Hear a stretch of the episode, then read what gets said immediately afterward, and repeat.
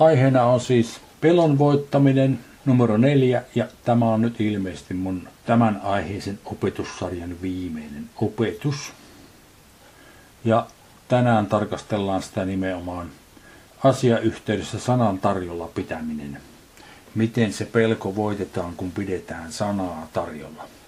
Mutta minä haluan kuitenkin aluksi rukoilla. Isä Jumala, kiitos siitä, että meillä on etuoikeus kokoontua tällä tavalla rauhallisessa maassa tämmöisellä Skype-yhteydellä sun sanas ääressä opiskelemaan sun sanan periaatteita ja ohjeita, jotta me voisimme olla voitokkaita tämänkin asian suhteen. Kiitän siitä, että Herramme Jeesus Kristus ohjaa meitä pyhänkensä kautta näiden asioiden kukistamisessa ja voittamisessa. Tästä kiitän Jeesuksen Kristuksen nimessä. Siis katsotaan Filippiläiskirjan toisesta luusta ja kestä 14 alkaen. Siellä sanotaan, tehkää kaikki nurisematta ja epäröimättä, että olisitte moitteettomat ja puhtaat. Olisitte tahrattomat Jumalan lapset kierron ja nurjan sukukunnan keskellä, joiden joukossa te loistatte niin kuin tähdet maailmassa. Tarjolla pitäessänne elämän sanaa, ollen minulle kerskeykseksi Kristuksen päivänä siitä, etten ole turhaan juossut, enkä turhaan vaivaa nähnyt. Siis me loistamme niin kuin tähdet maailmassa tarjolla pitäessämme elämän sanaa. Lähetyskäsky, joka on evankeliumentin lopussa, siellä kerrottiin, että meitä on kehotettu tekemään kaikkia kansoja maailmassa Jeesuksen Kristuksen opetuslapsiksi. Sen takia ja monien muidenkin vastaavanlaisten kehotusten takia voimme pitää oletusasetuksena sitä, että jos kerta uskomme Herraan Jeesukseen Kristukseen, niin myös kerromme hänestä kaikille ympäristössämme. Tämä olisi niin kuin ensisijainen oletusasetus. Jos Herramme haluaa syystä tai toista siihen muutosta, hän on kykenevä antamaan meille ohjeita. Siis tarkoitan sitä, että meidän oletusasetuksemme ei ole, että en puhu mitään ennen kuin pyydetään, vaan olemme valmiit puhumaan, mutta jos jollakin hetkellä se ei ihan oikeasti ole Herran tahto, niin hän varoittaa meitä siitä.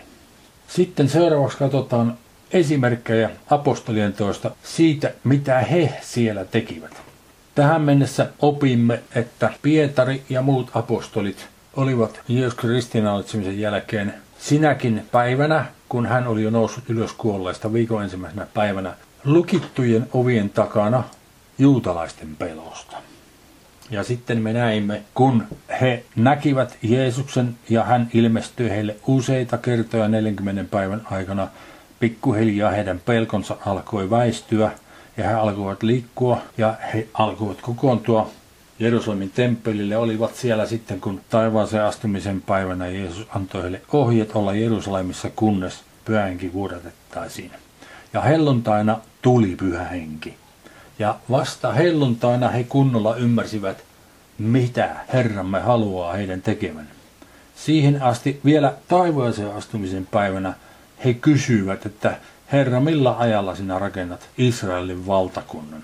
He eivät ymmärtäneet ollenkaan, mistä on kysymys. He ajattelivat, että kun tulee Messias, joka Jeesus on, niin hän laittaa kertaheitolla kaikki kuntoon, heittää kaikki roomalaiset pois ja niin edelleen. Mutta kun hänet vangittiin ja surmattiin, pohja heidän elämältänsä katosi. Ja kesti sen 50 päivää ennen kuin se tuli takaisin. No mutta kun se tuli takaisin pyhän hengen muodossa, he saivat rohkeuden. He eivät saaneet pelkuruuden henkeä, he saivat rohkeuden hengen. Rohkeuden pitää Jumalan sanaa tarjolla, rohkeuden puhua Herrastamme Jeesuksesta Kristuksesta, rohkeuden tehdä kaikkia niitä asioita, mitä hän ohjasi heitä tekemään. Ja jatkamme nyt apostolien tekojen kolmannesta luvusta. Pietari ja Johannes ovat siellä menossa Jerusalemin temppelille. Siinä kerrotaan. Ja Pietari ja Johannes menivät pyhäkköön yhdeksännellä hetkellä, rukoushetkellä. Silloin kannettiin esille miestä, joka oli ollut rampahamasta äitinsä kohdusta, jonka he joka päivä panivat pyhäkön niin kutsutun kauniin portin pieleen, anomaan almoa pyhäkköön meneviltä. Nähdessään Pietarin ja Johanneksen, kun he olivat menossa pyhäkköön, hän pyysi heiltä almoa. Niin Pietari ja Johannes katsoivat häneen kiinteästi ja Pietari sanoi, katso meihin. Ja viisi. Ja hän tarkkasi heitä odottaen heiltä jotakin saavansa. Niin Pietari sanoi. Hopeaa ja kultaa ei minulla ole, mutta mitä minulla on, sitä minä sinulle annan. Jeesuksen Kristuksen Nasaretilaisen nimessä, nouse ja käy. Ja hän tarttui hänen oikeaan käteensä ja nosti hänet ylös, ja heti hänen jalkansa ja nilkkansa vahvistuivat. Ja hän hypähti pystyyn, seisoi ja käveli, ja hän meni heidän kanssansa pyhäkköön käyden ja hypellen ja ylistäen Jumalaa. Ja kaikki kansa näki hänen kävelevän ja ylistävän Jumalaa, ja he tunsivat hänet siksi, joka almuja saarakseen oli istunut pyhäkön kauniin portin pielessä, ja he olivat täynnä hämmästystä ja ihmettelyä siitä, mikä hänelle oli tapahtunut. Ja kun hän yhä pysyttäytyi Pietarin ja Johanneksen seurassa, riensi kaikki kansa hämmästyksen vallassa heidän luoksensa niin sanottuun Salomon pylväskäytävään. Sen nähdessään Pietari rupesi puhumaan kansalle ja sanoi, Israelin miehet, mitä te tätä ihmettelette tai mitä te meitä noin katselette ikään kuin me omalla voimallamme tai hurskaudellamme olisimme saaneet hänet kävelemään. Siis, Pietari alkaa puhumaan tässä. Missään tässä vaiheessa ei vielä kerrota täällä, miksi hän näin käyttäytyi. Mutta tulosten perusteella raamattua tutkiessamme meidän on mahdollista ymmärtää, että se mitä Pietari tarjosi tälle rammalle miehelle tapahtui Jeesuksen Kristuksen meidän Herramme toimesta pyhängen kautta. Tämän idean Pietari sai Jeesukselta Kristukselta ja toimi saamansa idean perusteella. Ja tuloksena oli, että tämä mies parantui. Tämä oli yli 40 vuotta ollut sairaana jo, ja joka päivä hänet sinne nostettiin kauniin portin pieleen. Ja kun hänet parannettiin tässä, hänen nilkkansa vahvistuivat ja jalkansa vahvistuivat. Hän hypähti pystyyn, seisoi ja käveli. Että se tapahtui välittömästi, mies, joka oli koskaan kävellyt, niin siinä on tapahtunut suuri sarja ihmeitä. Ei pelkästään se, että hänen jalkansa vahvistuivat, vaan että hän pystyy kävelemään ja seisomaan. Osas käyttää niitä jalkojansa siten, että toi seisominen, käveliminen, hyppelehtiminen, kaikki onnistui. Se oli valtava ihme, joka herätti suurta huomiota – ja sitten Pietari sai ohjeet ruveta puhumaan. Hän sanoi, että Israel miehet, mitä te tätä ihmettelette, tai mitä te meitä noin katselette, ikään kuin me omalla voimallamme, tai hurskaudellamme, sana hurskaus on uusebia, joka tarkoittaa jumalisuutta. Olisimme saaneet hänet kävelemään. Abrahamin ja Iisakin ja Jaakobin Jumala, meidän isimme Jumala on kirkastanut poikansa Jeesuksen, jonka te annoitte alttiiksi ja kielsitte Pilatuksen edessä, kun tämä oli päättänyt hänet päästää. Te kielsitte pyhän ja vanhuskaan ja anoitte, että teille annettaisiin murhamies.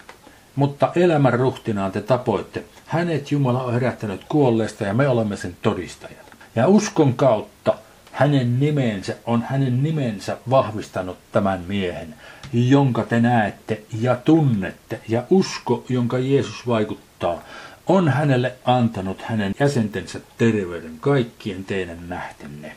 Siis uskon kautta tai uskolla hänen, Jeesuksen Kristuksen nimeen, on hänen nimensä, eli se mitä Jeesuksen Kristuksen nimi edustaa. Kaikki se voima, mikä Kristukselta tulee niin tämä on vahvistanut tämän miehen, jonka te näette ja tunnette, ja usko pitäisi olla hänen kauttaan. Usko Jeesuksen Kristuksen kautta on hänelle antanut hänen jäsentensä terveyden, kaikkien teidän nähtenne. Ja nyt, veljet, minä tiedän, että te olette tietämättömyydestä sen tehneet, te niin kuin teidän hallitusmiehennekin. Mutta näin on Jumala täyttänyt sen, minkä hän on edeltä ilmoittanut kaikkien profeettain suun kautta, että nimittäin hänen voideltunsa piti kärsimän. Tehkää siis parannus ja kääntykää, että teidän syntinne pyyhittäisiin pois. Että virvoituksen ajat tulisivat Herran kasvoista ja hän lähettäisi hänet, joka on teille edeltä määrätty, Kristuksen Jeesuksen. Vielä tässäkin yhteydessä haluaisin korostaa, kun Pietari sanoi, että tehkää siis parannus ja kääntykää. Niin tilanne heidän kanssansa siihen aikaan oli hivenen erilainen. Jossain määrin erilainen kuin nykyaikana. Siis silloin elettiin päiviä sen jälkeen, kun Jeesus Kristus oli juuri ristiinnaulittu ja Jumala oli herättänyt hänet kuolleesta. Ristiinnaulitseminen tapahtui kansan toivosta. Ylipapit olivat kiihottaneet heitä siihen ja he lopulta Pilatuksen kysyessä, kenetkä pitäisi ristiinnaulita. Kansa oli halunnut, että Jeesus Kristus ristiinnaulitaan. He olivat kääntyneet häntä vastaan. He eivät uskoneet, että Jeesus Kristus olisi Jumalan lähettämä Messias, jonka tuleman piti. Ja niin heidät ristiinnaulittiin. Sen takia Pietari on pakko heille selvittää, että näiden täytyy tehdä parannus. Nimittäin tästä, että eivät ymmärrä, kuka Jeesus on, eivätkä usko, että tämä on se Messias. Heidän täytyy kääntyä ja tehdä parannus siinä asiassa. No nyt me pakana kristitty esimerkiksi, me emme ole voineet tehdä syntiä sillä tavalla kuin he tekivät. Sen takia meidän pelastuksemme edellytyksenä ei ole parannuksen teko, vaan meidän pelastuksemme edellytyksenä on Jeesuksen tunnustaminen Herraksi ja sen jälkeen alkaa parannuksen teko. Se parannuksen teko sitten tapahtuu kaikesta siitä pahasta, mitä me olemme ikinä tehneet. Tämä on minun mielestä huomion arvoisaa. Jatkamme sitten apostolien tekojen neljännessä luvussa. Tämä herätti suurta huomiota tämä Pietari ja Johanneksen parantamisen teko siellä kauniin portin pielessä ja apostolien tekojen neljännessä luvussa jatketaan oikeastaan yksi. Mutta kun he puhuivat kansalle, siis Pietari ja Johannes, astuivat papit ja pyhäkön vartioston päällikkö ja saddukeukset heidän eteensä, närkästyneenä siitä, että he opettivat kansaa ja julistivat Jeesuksessa ylösnousumusta kuolleista. Ja he käyvät heihin käsiksi ja panivat heidät vankeuteen seuraavaan päivään asti, sillä oli jo ehto. Mutta monet niistä, jotka olivat kuulleet sanan, uskoivat ja miesten luku nousi noin viiteen tuhanteen. Seuraavana päivänä heidän hallitusmiehensä ja vanhimpansa ja kirjanoppinensa kokoontuivat Jerusalemissa. Niin myös ylimmäinen pappi Hannas ja Kaifas ja Johannes ja Aleksander sekä kaikki, jotka olivat ylimmäispapillista sukua. Ja he asettivat heidät eteensä ja kysyivät, millä voimalla tai kenen nimeen te tämän teitte? Silloin Pietari, pyhää henkeä täynnä, sanoi heille, no nyt tässä sanotaan, hän ei puhunut omasta aloitteestaan eikä omasta päästään, vaan pyhästä hengestä. Ollen pyhää henkeä täynnä sanoi heille, kansanhallitusmiehet ja vanhimmat. Jos meitä tänään kuulustellaan sairaalle miehelle tehdystä hyvästä työstä ja siitä, kenen kautta hän on porantunut, niin olkoon teille kaikille ja koko Israelin kansalle tiettävä, että Jeesuksen Kristuksen Nasaretilaisen nimen kautta, hänen, jonka te ristiinnaulitsette, mutta jonka Jumala kuolleesta herätti, hänen nimensä kautta tämä seisoo terveenä teidän edessänne. No kuinka paljon siinä oli nyt sitten pelkoa puhua Jumalan sanaa?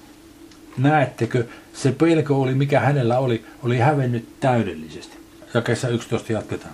Hän on se kivi, jonka te rakentajat hylkäsitte, mutta joka on kulmakiveksi tullut. Eikä ole pelastusta yhdessäkään toisessa, sillä ei ole taivaan alla muuta nimeä ihmisille annettu, jossa meidän pitäisi pelastumaan. Ja tässä on nyt tämän pelastua-sanan molemmat tärkeimmät muodot. Substantiivimuoto soteria, pelastus, ja verbimuoto sozo, joka tarkoittaa ehyeksi tai kokonaiseksi tulemista ensisijaisesti. Ja sitä kautta on kysymys siis siitä, kun ihmiset ovat syntyneet hengellisesti kuolleena. Niin kuin he ovat saaneet Jumalalta pyhän uudesti syntyessään, heistä on tullut kokonaisia jälleen, joilla on hengellinen elämä ja iankaikkinen elämä. Ja 13. Mutta kun he näkivät Pietarin ja Johanneksen rohkeuden ja havaitsivat heidän olevan koulun käymättömiä ja oppimattomia miehiä, he ihmettelivät ja he tunsivat heidät niiksi, jotka olivat olleet Jeesuksen kanssa. Siis he näkivät näiden kahden miehen rohkeuden. Se oli nähtävissä kaikessa, mitä he tekivät. Ja 14. Ja nähdessään parannetun miehen seisoman heidän kanssansa, he eivät voineet mitään vastaan sanoa, vaan käskettyen heidän astua ulos neuvostosta, he pitivät keskenänsä neuvoa ja sanoivat, mitä me teemme näille miehille? Sillä, että heidän kauttansa on tapahtunut ilmeinen ihme, sen kaikki Jerusalemin asukkaat tietävät, emmekä me voi sitä kieltää.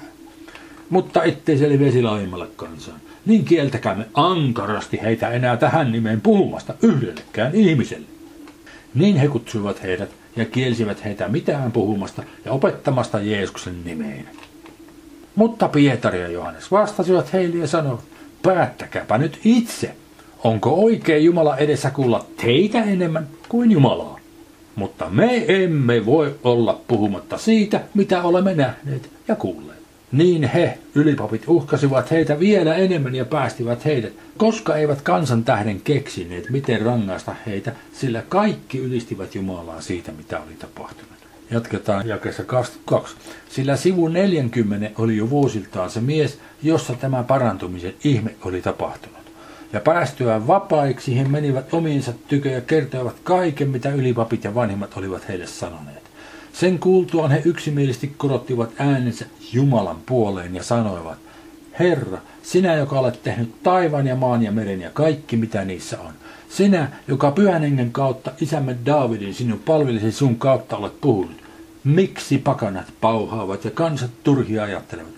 Maan kuninkaat nousevat ja ruhtineet kokoontuvat yhteen Herraa ja hänen voideltuansa vastaan, sillä totisti tässä kaupungissa kokoontuivat sinun pyhää poikaasi Jeesusta vastaan, jonka sinä olet voidellut sekä Herodes että Pontius Pilatus pakanain ja Israelin sukukuntain kanssa tekemään kaiken, minkä sinun kätesi ja päätöksi oli edeltä määrännyt tapahtuvaksi.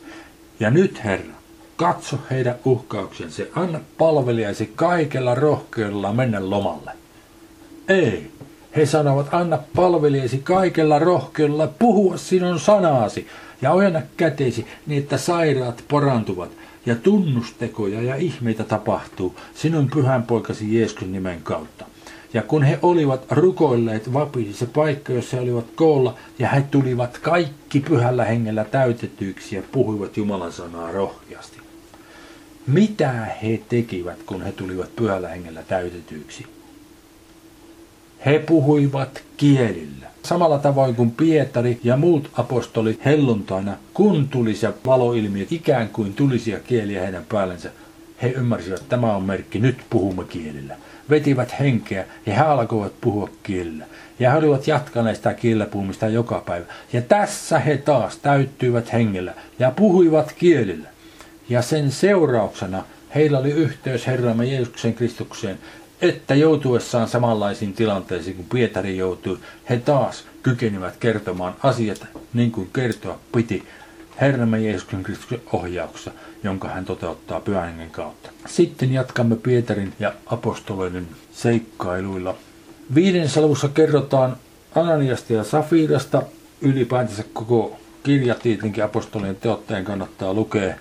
Minä hyppelen nyt pikkusen paikkojen yli, keskityn sellaisiin, mistä näkyy tämä pelon poistuminen kirkkaasti. Siellä tämän Ananiaksen ja Safiran tilanteen jälkeen, kun Pietari hoiti sen jälleen aivan fantastisella viisaudella, kerrotaan jakessa 15, kannettiinpa sairaita kaduillekin ja pantiin vuoteille ja paareille, että Pietarin kulkiessa edes hänen varjonsa sattuisi johonkuun heistä. Siis siinä toivossa, että ihmiset tulisi terveeksi ja terveeksi he tuli, kun jakessa 16 kerrotaan. Myöskin kaupungeista Jerusalemin ympäriltä tuli paljon kansaa, ja he toivat sairaita ja saastaisten henkien vaivaamia, ja ne kaikki tulivat parannetuiksi. He kaikki tulivat parannetuiksi. Kuinka paljon on parantumista ihmisen varjossa? En osaa sanoa, kuinka sitä mitataan, mutta kun he uskoivat, että kun hänen varjonsa edes minun sattuu, niin minä tulen terveeksi. Näin he tulivat terveeksi. Pietarin ei tarvinnut edes tehdä mitään, kuin kävellä ohi vaan.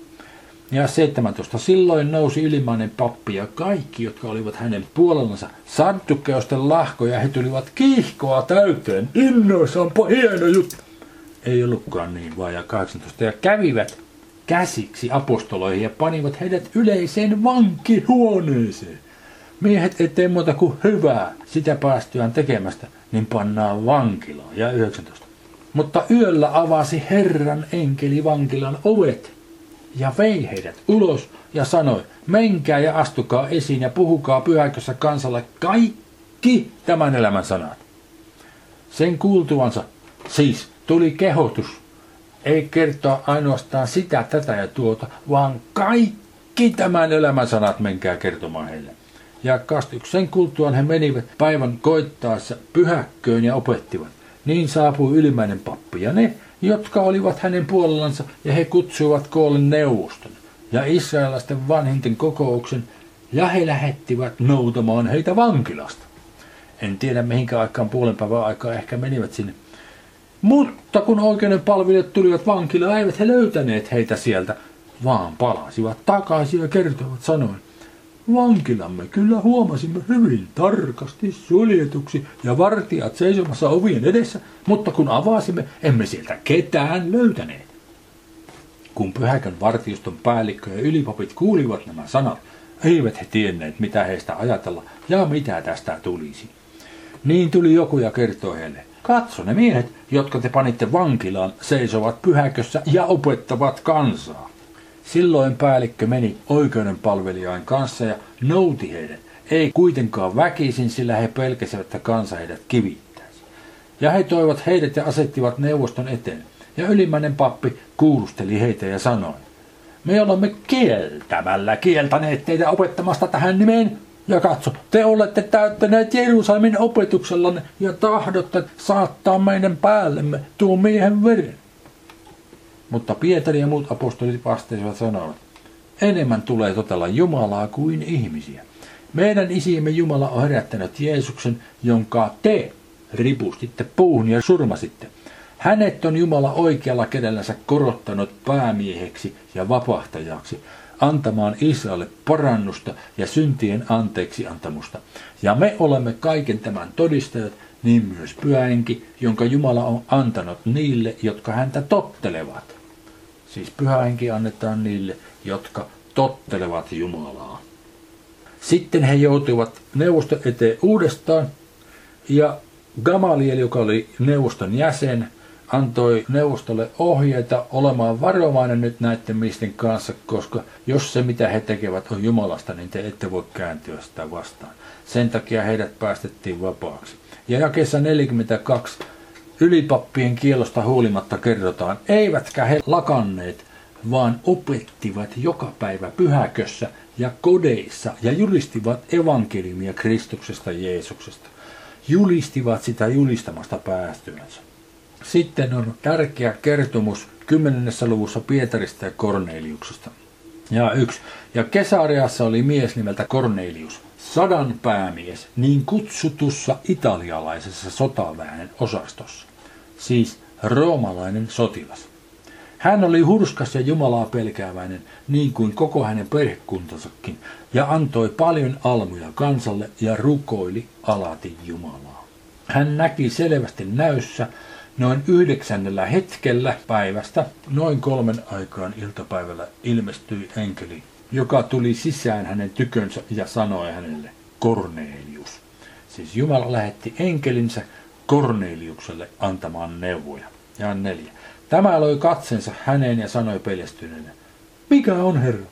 Enkeli sanoi hänelle, sinun rukouksesi ja almusi ovat tulleet muistoon Jumalan edessä, niin lähetä nyt miehiä Joppeen noutamaan eräs Siimon, jota myös Pietariksi kutsutaan.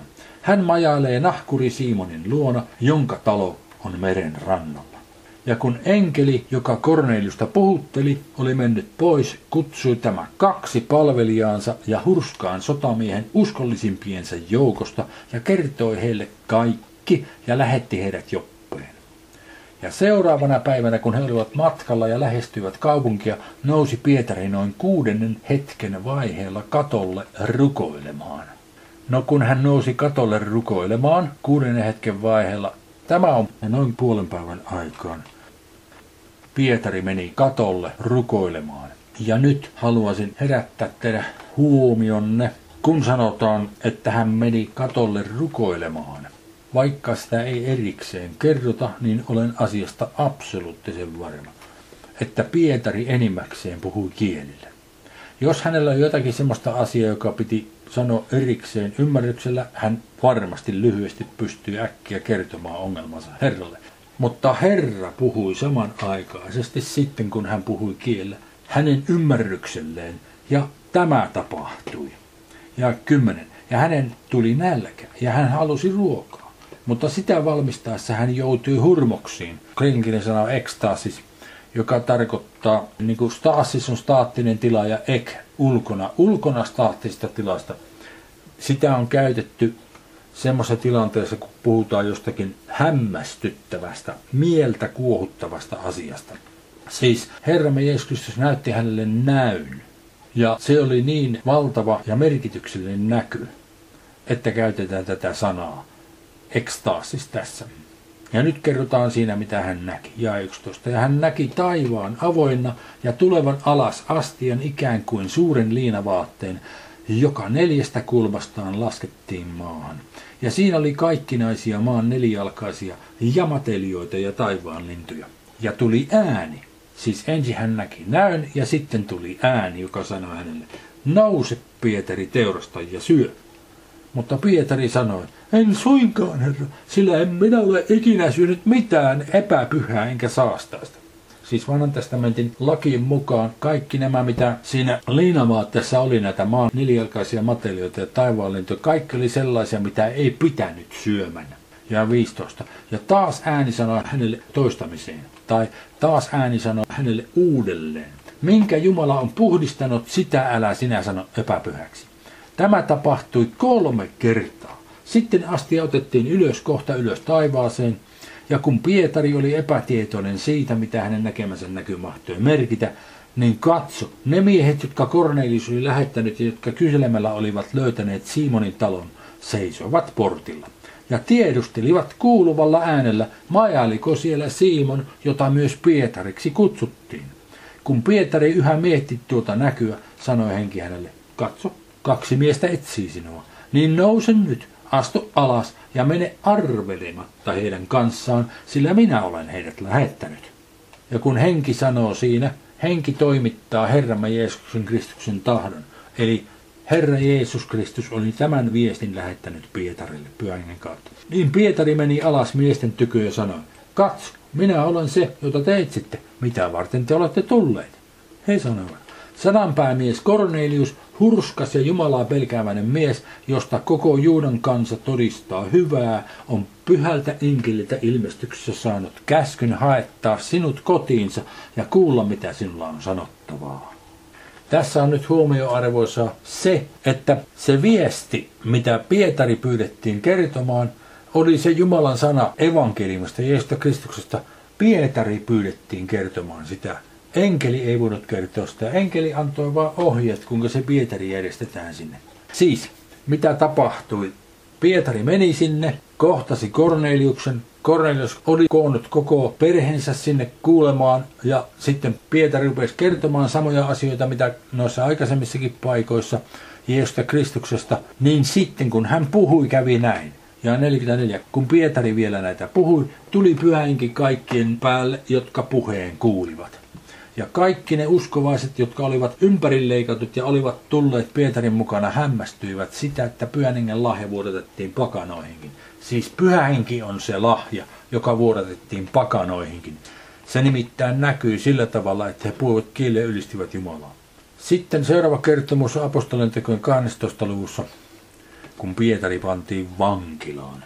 Siihen aikaan kuningas Herodes otatti muutamia seurakunnan jäseniä kiinni kiduttaaksensa heitä. Ja hän mestautti miekalla Jaakobin Johanneksen velin, ja kun hän näki sen olevan juutalaisille mieleen, niin hän sen lisäksi vangitutti Pietarinkin. Silloin olivat happamattoman leivän päivät. Ja otettuaan hänet kiinni, hän pani hänet vankeuteen ja jätti nelimiehisen sotilasvartioston vartioittavaksi, aikoin pääsiäisen jälkeen asettaa hänet kansan eteen. Niin pidettiin siis Pietaria vankeudessa, mutta seurakunta rukoili lakkaamatta Jumalaa hänen edestänsä, ja yöllä sitä päivää vasten, jona Herodeksella oli aikomus viedä hänet oikeuden eteen, Pietari nukkui. Hän nukkui kahden sotamiehen välissä. Mies on pantu vankilaan ja kaiken järjen mukaan odottaa kuolemantuomiota, niin tämä nukkuu nukkui kahden sotamiehen välissä. Tämä ei vaikuta siltä, että Pietari oli kauhean peloissaan tuosta. Sidottuna kaksilla kahleilla ja vartijat vartioitsivat oven edessä vankilaa. Siis sillä oli kaksi sotamiestä samassa huoneessa sidottuna häneen kiinni ja kaksi muuta sotamiestä ovella. Ettei hän vaan pääsisi karkuun. Ja sit. Ja katso hänen edessään seisoi Herran enkeli. Ja huoneessa loisti valo, ja enkeli sysäsi Pietaria kylkeen ja herätti hänet sanoen, nouse nopeasti. ja kahleet putosivat hänen käsistään. Ja enkeli sanoi hänelle, vyötä itsesi ja sido paula-anturat jalkaasi. Ja hän teki niin. Vielä enkeli sanoi hänelle, heitä vaippa yllesi ja seuraa minua. Ja Pietari lähti ja seurasi häntä, mutta ei tiennyt, että se, mikä enkelin vaikutuksesta tapahtui, oli totta, vaan luuli näkevänsä näyn.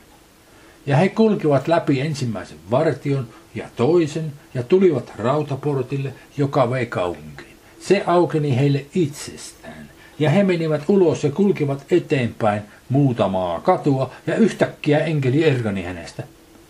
Kun Pietari tointui, sanoi hän, nyt minä totisesti tiedän, että Herra on lähettänyt enkelinsä ja pelastanut minut Herodeksen käsistä ja kaikesta, mitä Juudan kansa odotti.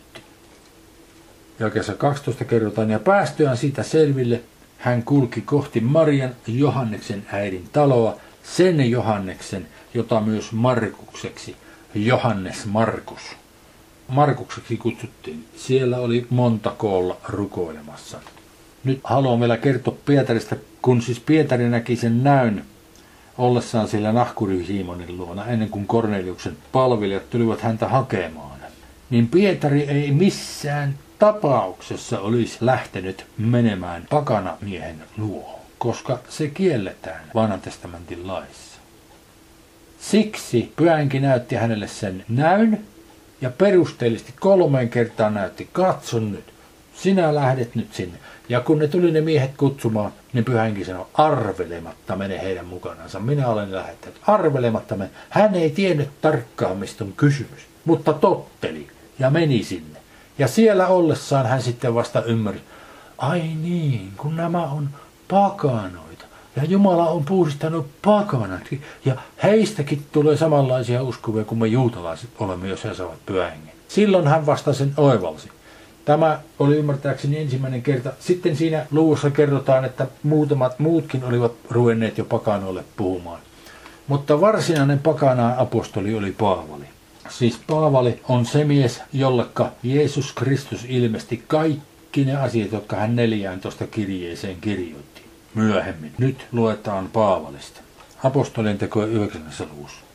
Mutta Saulus, toiselta nimeltään Paavali, puuskui yhä uhkaa ja murhaa Herran opetuslapsia vastaan ja meni ylimmäisen papin luo.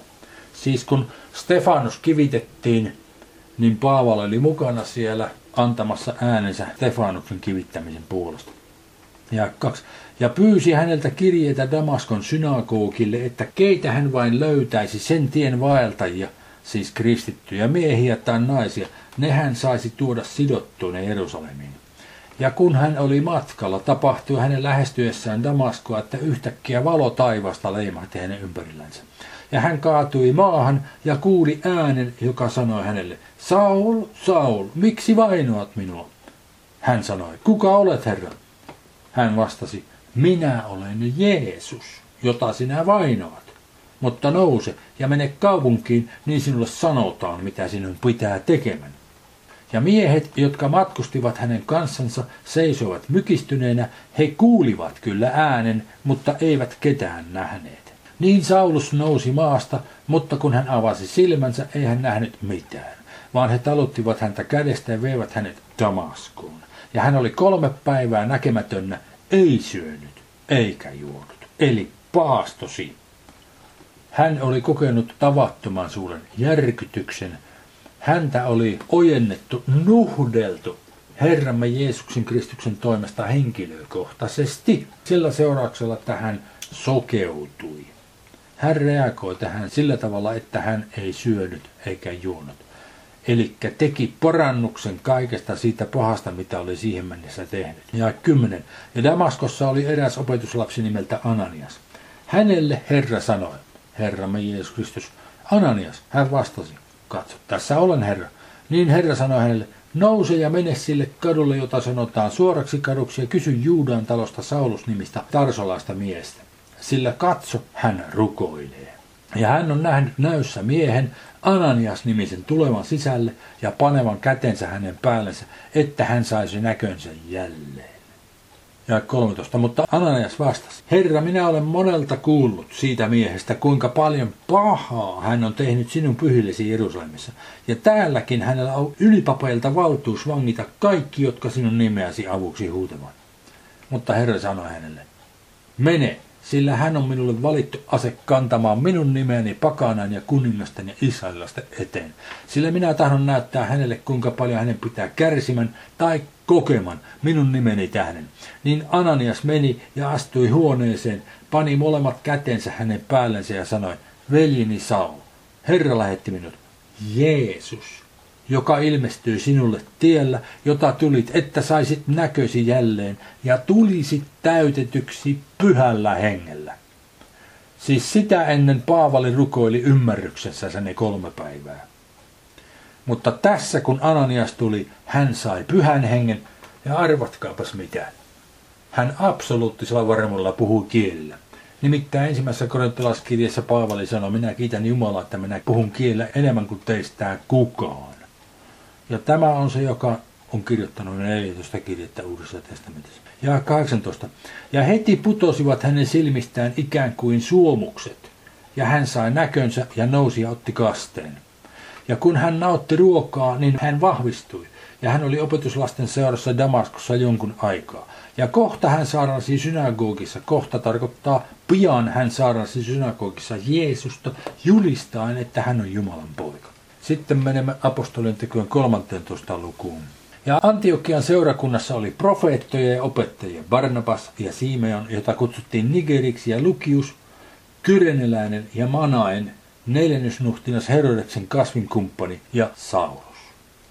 Ja heidän toimittaessaan palvelusta Herralle ja paastotessaan pyhäenki sanoi, erottakaa minulle Barnabas ja Saulus siihen työhön, johon minä olen heidät kutsunut. Siis Herramme Jeesus Kristus, hänen toiminnassaan pyhänkin toimii, ja kun tämä pyhänkin sanoi, niin hän antoi viestin Herralta Jeesukselta Kristukselta. Erottaa Barnabas ja Saulus siihen työhön, mihin hän halusi. Ja kolme. Silloin he paastosivat ja rukoilivat ja panivat kätensä heidän päällensä ja laskivat heidät menemään.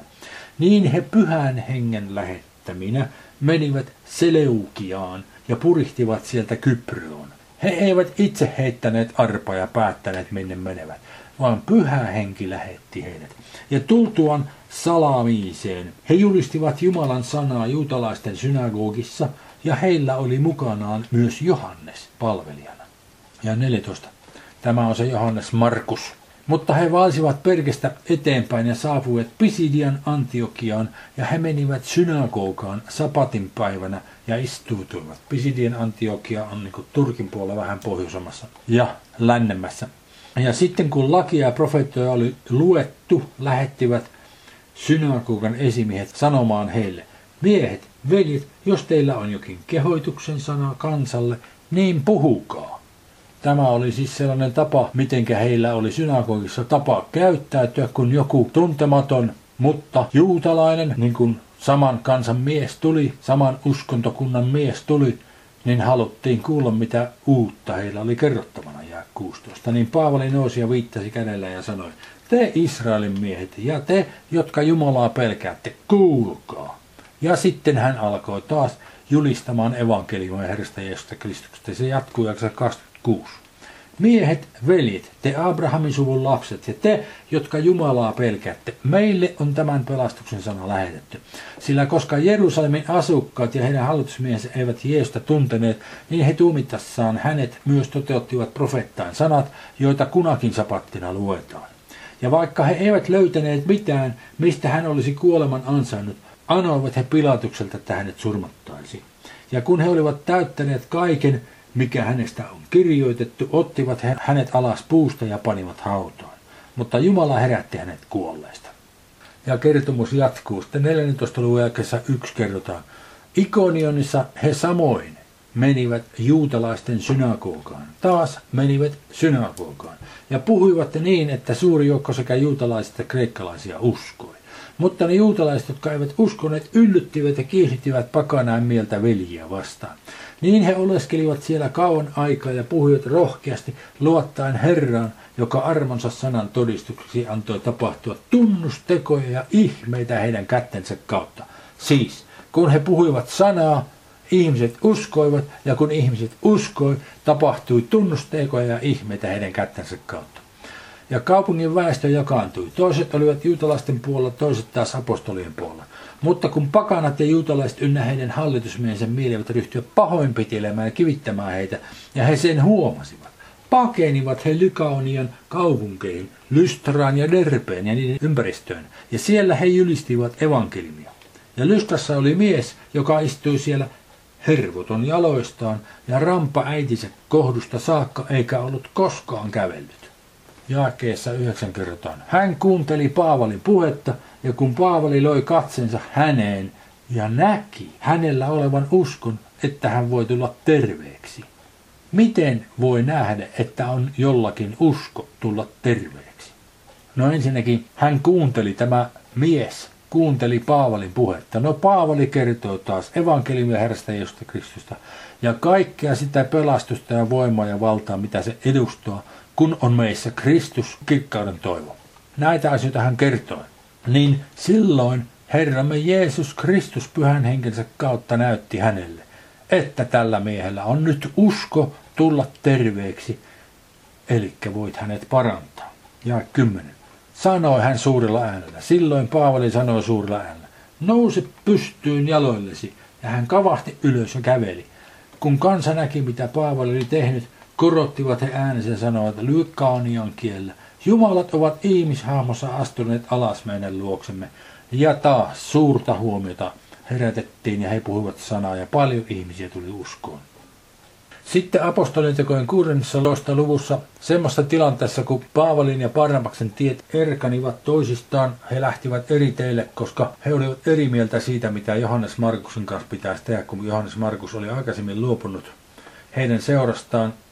Ja nyt Barnabas olisi halunnut, että hänet otetaan mukaan, kun Paavali ja Barnabas päättivät lähteä katsomaan seurakuntia uudestaan, mutta Paavali oli kiivasti eri mieltä. Niin sitten Barnabas lähti sitä eteenpäin – Johannes Markuksen kanssa ja Paavali Siilan kanssa. Sen takia tässä on nyt Siilas Paavalin kanssa. Ja he, Paavali ja Siilas, kulkivat Ryygian ja Kalatian maan kautta. Miksi he sieltä kautta kulkivat? Sillä pyhä henki esti heitä julistamasta sanaa Aasiassa.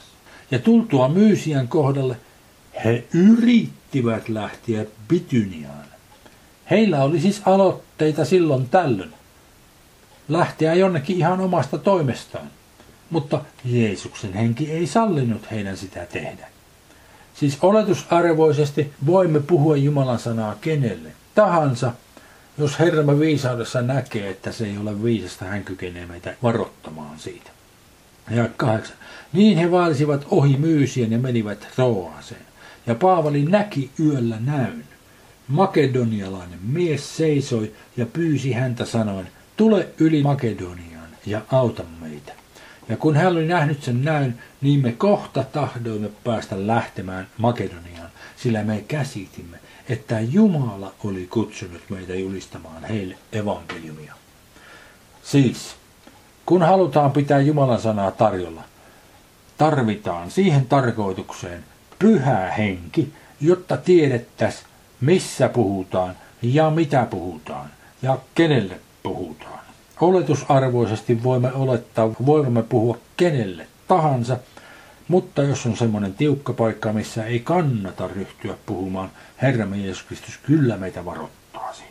Jatkamme apostolin tekojen 17. luvussa, jakeesta 1. Ja he matkustivat Amfipolin ja Apollonian kautta ja tulivat Tessalonikaan, jossa oli juutalaisten synagoga. Ja tapansa mukaan Paavali meni sisälle heidän luoksensa. Tämän me olemme nähneet jo useamman kerran. Hän meni aina synagogaan. Tai niin kuin kuunnistustelussa on toinen paikka, missä oli Lyydia, he menivät rukouspaikkaan. Siellä ei ollut synagogaa. En tiedä minkä Jumalan rukouspaikka oli, mutta olettivat siellä ollen ja sellaisen löysivät. Hän meni sellaisiin paikkoihin, missä oli suhteellisen todennäköistä, että näistä asioista ihmisten kanssa voisi keskustella. Ja tapansa mukaan Paavali meni sisälle heidän luoksensa ja keskusteli kolmena sapattina heidän kanssansa lähtien kirjoituksista. Selitti ne ja osoitti, että Kristuksen piti kärsimän ja nouseman kuolleista ja sanoi, tämä Jeesus, jota minä teille julistan, on Kristus. Siis, hän lähti kirjoituksista selvittäen näille, kuinka Jeesus Kristus oli tämä Messias, jonka tuleman piti, ja kuinka sanan mukaan hänet surmattiin ja Jumala herätti hänet ylös kuolleesta. Ja nyt kaikki nämä asiat, mitä hän tässä on kertomassa, niitä ei ollut vielä siinä vaiheessa kirjoitettu ylös. Ei ollut evankeliumia niin paljon kuin ei ollut mitään muutakaan Uuden testamentin kirjaa vielä kirjoitettu. Eli hän puhui pyhästä hengestä. Ja 15. Ja Paavalin saattajat veivät hänet Ateenaan saakka ja saatuaan vietäväksi Siilaalle ja Timoteukselle käskyn, mitä pikimmin tulla hänen luoksensa, he lähtivät siltä pois. Mutta Paavalin odottaessa heitä Ateenassa hänen henkensä hänessä kiivastui, kun hän näki, että kauki oli täynnä epäjumalan kuvia. Niin hän keskusteli synagogassa juutalaisten ja Jumalaa pelkääväisten kanssa ja torilla joka päivä niiden kanssa, joita hän siellä tapasi. Ja apostolien tekojen 18. luvussa jakeessa 9 alkaa paikka, missä kerrotaan siitä, kun Paavali oli Korintossa. Ja Herra sanoi yöllä näyssä Paavalle, älä pelkää, vaan puhu, äläkä vaikene. Siis Herra Jeesus Kristus sanoi yöllä näyssä Paavalle, älä pelkää, vaan puhu, äläkä vaikene, sillä minä olen sinun kanssasi, eikä kukaan ole ryhtyvä sinuun tehdäkseen sinulle pahaa, sillä minulla on paljon kansaa tässä kaupungissa siinä Korinton kaupungissa. Niin hän viipyi siellä vuoden ja kuusi kuukautta opettaen heidän keskuudessaan Jumalan sanaa. Aivan fantastisia asioita hän kertoo heille. Siis meidän on ymmärrettävä, että ilman pyhää henkeä meidän ei ole Jumalan sanaa puhuminen. Ei ainakaan sille, että se tuottaa semmoista tulosta, mitä meidän Herra Jeesus Kristus haluaa sen. Me tarvitsemme hänen ohjeitaan siihen. Ja saadaksemme ohjeita häneltä, meillä täytyy olla suhde ja yhteys häneen. Ja sitä suhdetta ja yhteyttä me vaalimme ensisijaisesti kielillä puhumalla. On hyvä laulaa ylistyslauluja ja on hyvä pitää yhteisrukouksia omalla kielellämme, äidinkielellämme. Ymmärryksessä totta kai niitä pidetään.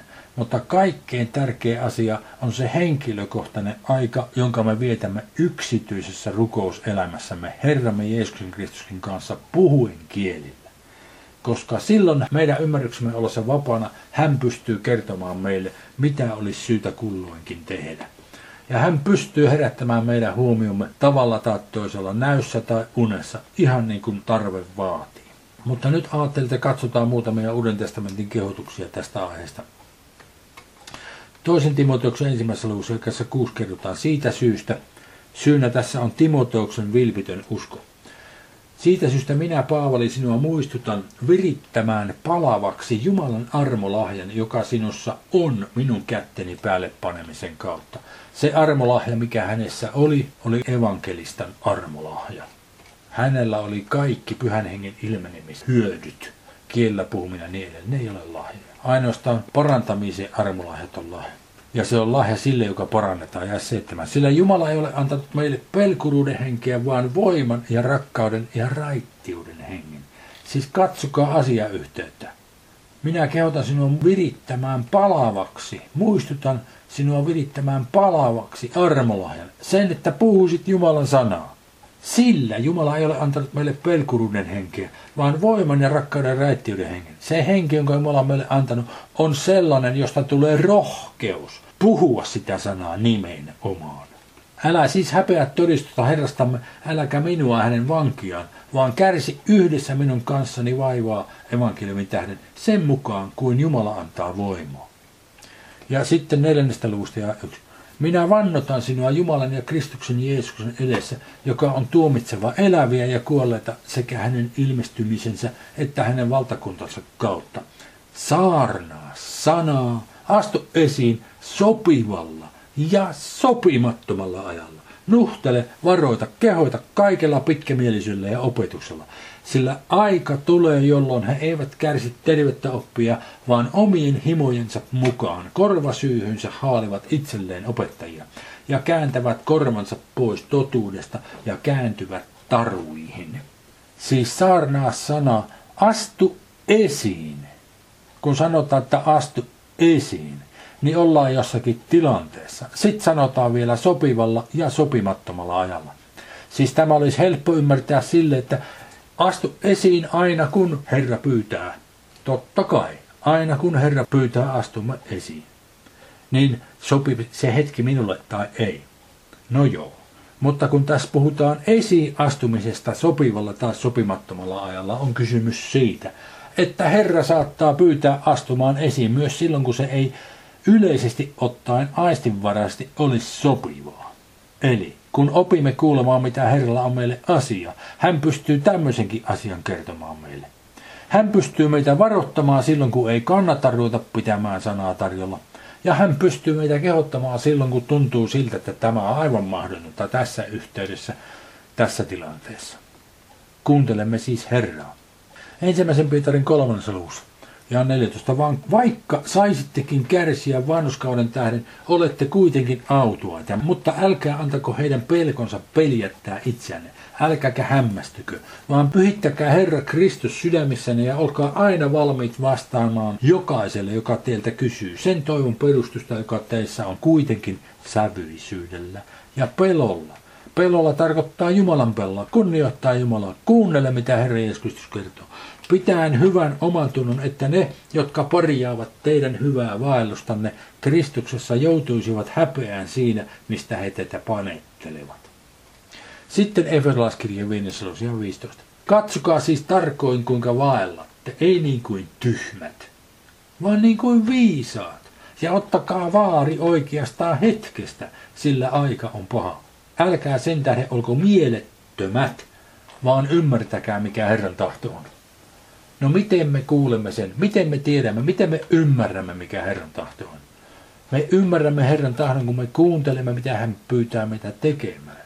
Ja sitten hänen ohjauksessaan me kykenemme ottamaan vaarin oikeasta hetkessä. Ja kykenemme olemaan viisaat. Ja me kykenemme ymmärtämään, mikä hänen tahtonsa on ja mitä meidän kulloinkin täytyy puhua. On vaikka kuinka paljon ongelmia ihmisillä, josta meillä ei ole halaistua aivastusta, mutta Herra tietää tarkkaan, mistä on kysymys. Ja hän auttaa meitä. Hän ohjaa meidän puhettamme siten, että me voimme ohjata niitä ihmisiä pääsemään vaikeuksista ja pelastumaan ja oppimaan kuulemaan Herra Jeesuksen äänen myös itse.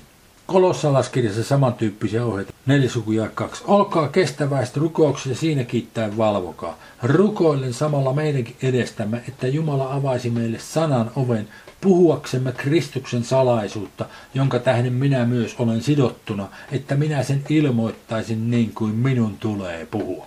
Siis kuvitelkaa nyt, Paavali pyytää heitä rukoilemaan hänen itsensä puolesta, että hän osaisi tehdä tämän juuri näin. Että hän osaisi puhua niin kuin Herra haluaa hänen puhua. No jos hän siihen tartti muiden rukousapua, niin ilmeisesti tarvimme me apua myös toistemme puolesta että se hengen puhe tulisi meidän sydämessämme yhä kirkkaammaksi ja kirkkaammaksi. Ja viisi. Vaelluksessanne olkaa viisaat ulkopuolella olevia kohtaan ja ottakaa vaari oikeastaan hetkestä. Olkoon puheenne aina suloista, suolalla höystettyä ja tietäkää kuinka teidän tulee itse kullekin vastata. Suloista on krenkielisena kaaris, tässä merkityksessä armollista, siis se on sellaista puhetta, joka tuottaa armon. Se ei ole semmoista, joka vain on mieluista niille ihmisille, vaan se on semmoista puhetta, joka tulee Herralta Jeesusta Kristusta, joka tuottaa armon. Suolla höystettyä totuudellista puhetta. Ja tietäkää, kuinka teidän tulee itse kullakin vastata. Mistä me tiedämme, kuinka pitää itse kullekin vastata? Kysymme sitä Herralta, kuinka kullekin vastataan, niin hän kertoo, miten vastaamme. Sitten katsotaan lopuksi Romalaskirjan 8. luvusta ja 11. Jos nyt hänen henkensä, hänen joka herätti Jeesuksen kuolesta, siis Jumalan, asuu teissä, niin hän, joka herätti kuolesta Kristuksen Jeesuksen, eläväksi tekevä myös teidän kuolevaiset ruumiinne henkensä kautta, joka teissä asuu. Niin me siis velit olemme velassa, mutta emme lihalle, lihan mukaan eläksemme. Sillä jos te lihan mukaan elätte, pitää teidän kuoleman, mutta jos te hengellä sillä pyhällä hengellä, joka meissä asuu, jonka Jeesus Kristus meille antoi, jonka Jumala loi, jonka kautta meille tulee kaikki viisaus, tieto, ymmärrys, rakkaus ja voima. Kun me sillä hengellä kuoletamme ruumiin teot, niin me saamme elää. Siis, miten ne ruumiin teot kuoletetaan hengellä? Esimerkiksi tämä synti, joka on pelko, miten se kuoletetaan hengellä? Se kuoletetaan hengellä menemällä Herran Jeesuksen Kristuksen eteen puhumalla kielillä ja kysymällä häneltä, millä se pelko poistuu. Mitä täytyy mun tietää ja mitä täytyy mun ymmärtää, mihin täytyy minun kohdistaa mieleni ja mitä minun täytyy heittää mahdollisesti ulos omasta itsestäni tai omasta sielustani, jotta se pelko lähtisi. Ja 14. Sillä kaikki, joita Jumalan henki kuljettaa, ovat Jumalan lapsia, sillä te ette ole saaneet orjuuden henkeä ollakseni jälleen pelossa, vaan te olette saaneet lapseuden hengen, jossa me huudamme Abba, isä, tarkoittaa isi tai iskä.